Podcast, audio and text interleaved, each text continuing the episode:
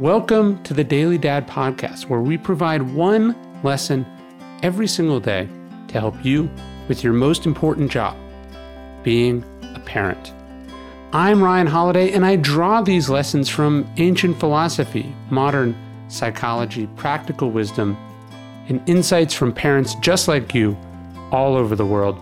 Thank you for listening, and we hope this helps.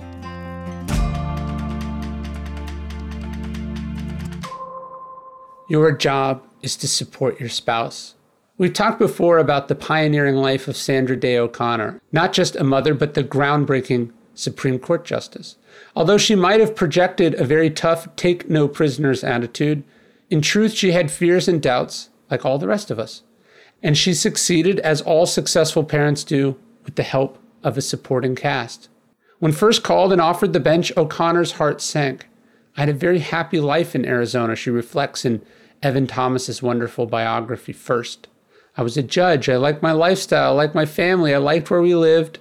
And I didn't want to move to Washington, D.C. You have to do it, her husband said in encouragement. He calmed her doubts. He reassured her. And most of all, he sacrificed. He had to leave the career he had built. He agreed to move. He agreed to avoid lucrative cases that would have presented conflicts of interest. And most of all, he had to accept a then much more unusual gender role, being much less important or powerful than his wife.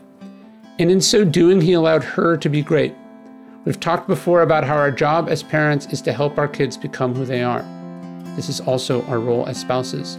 Man or woman, gay or straight, we have to support, we have to sacrifice, we have to be willing to change, we have to help them reach their destiny. We have to model this for our kids also.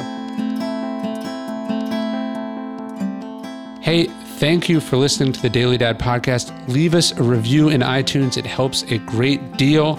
Really appreciate it. And of course, if you know any other dads who could benefit from these messages, please let them know.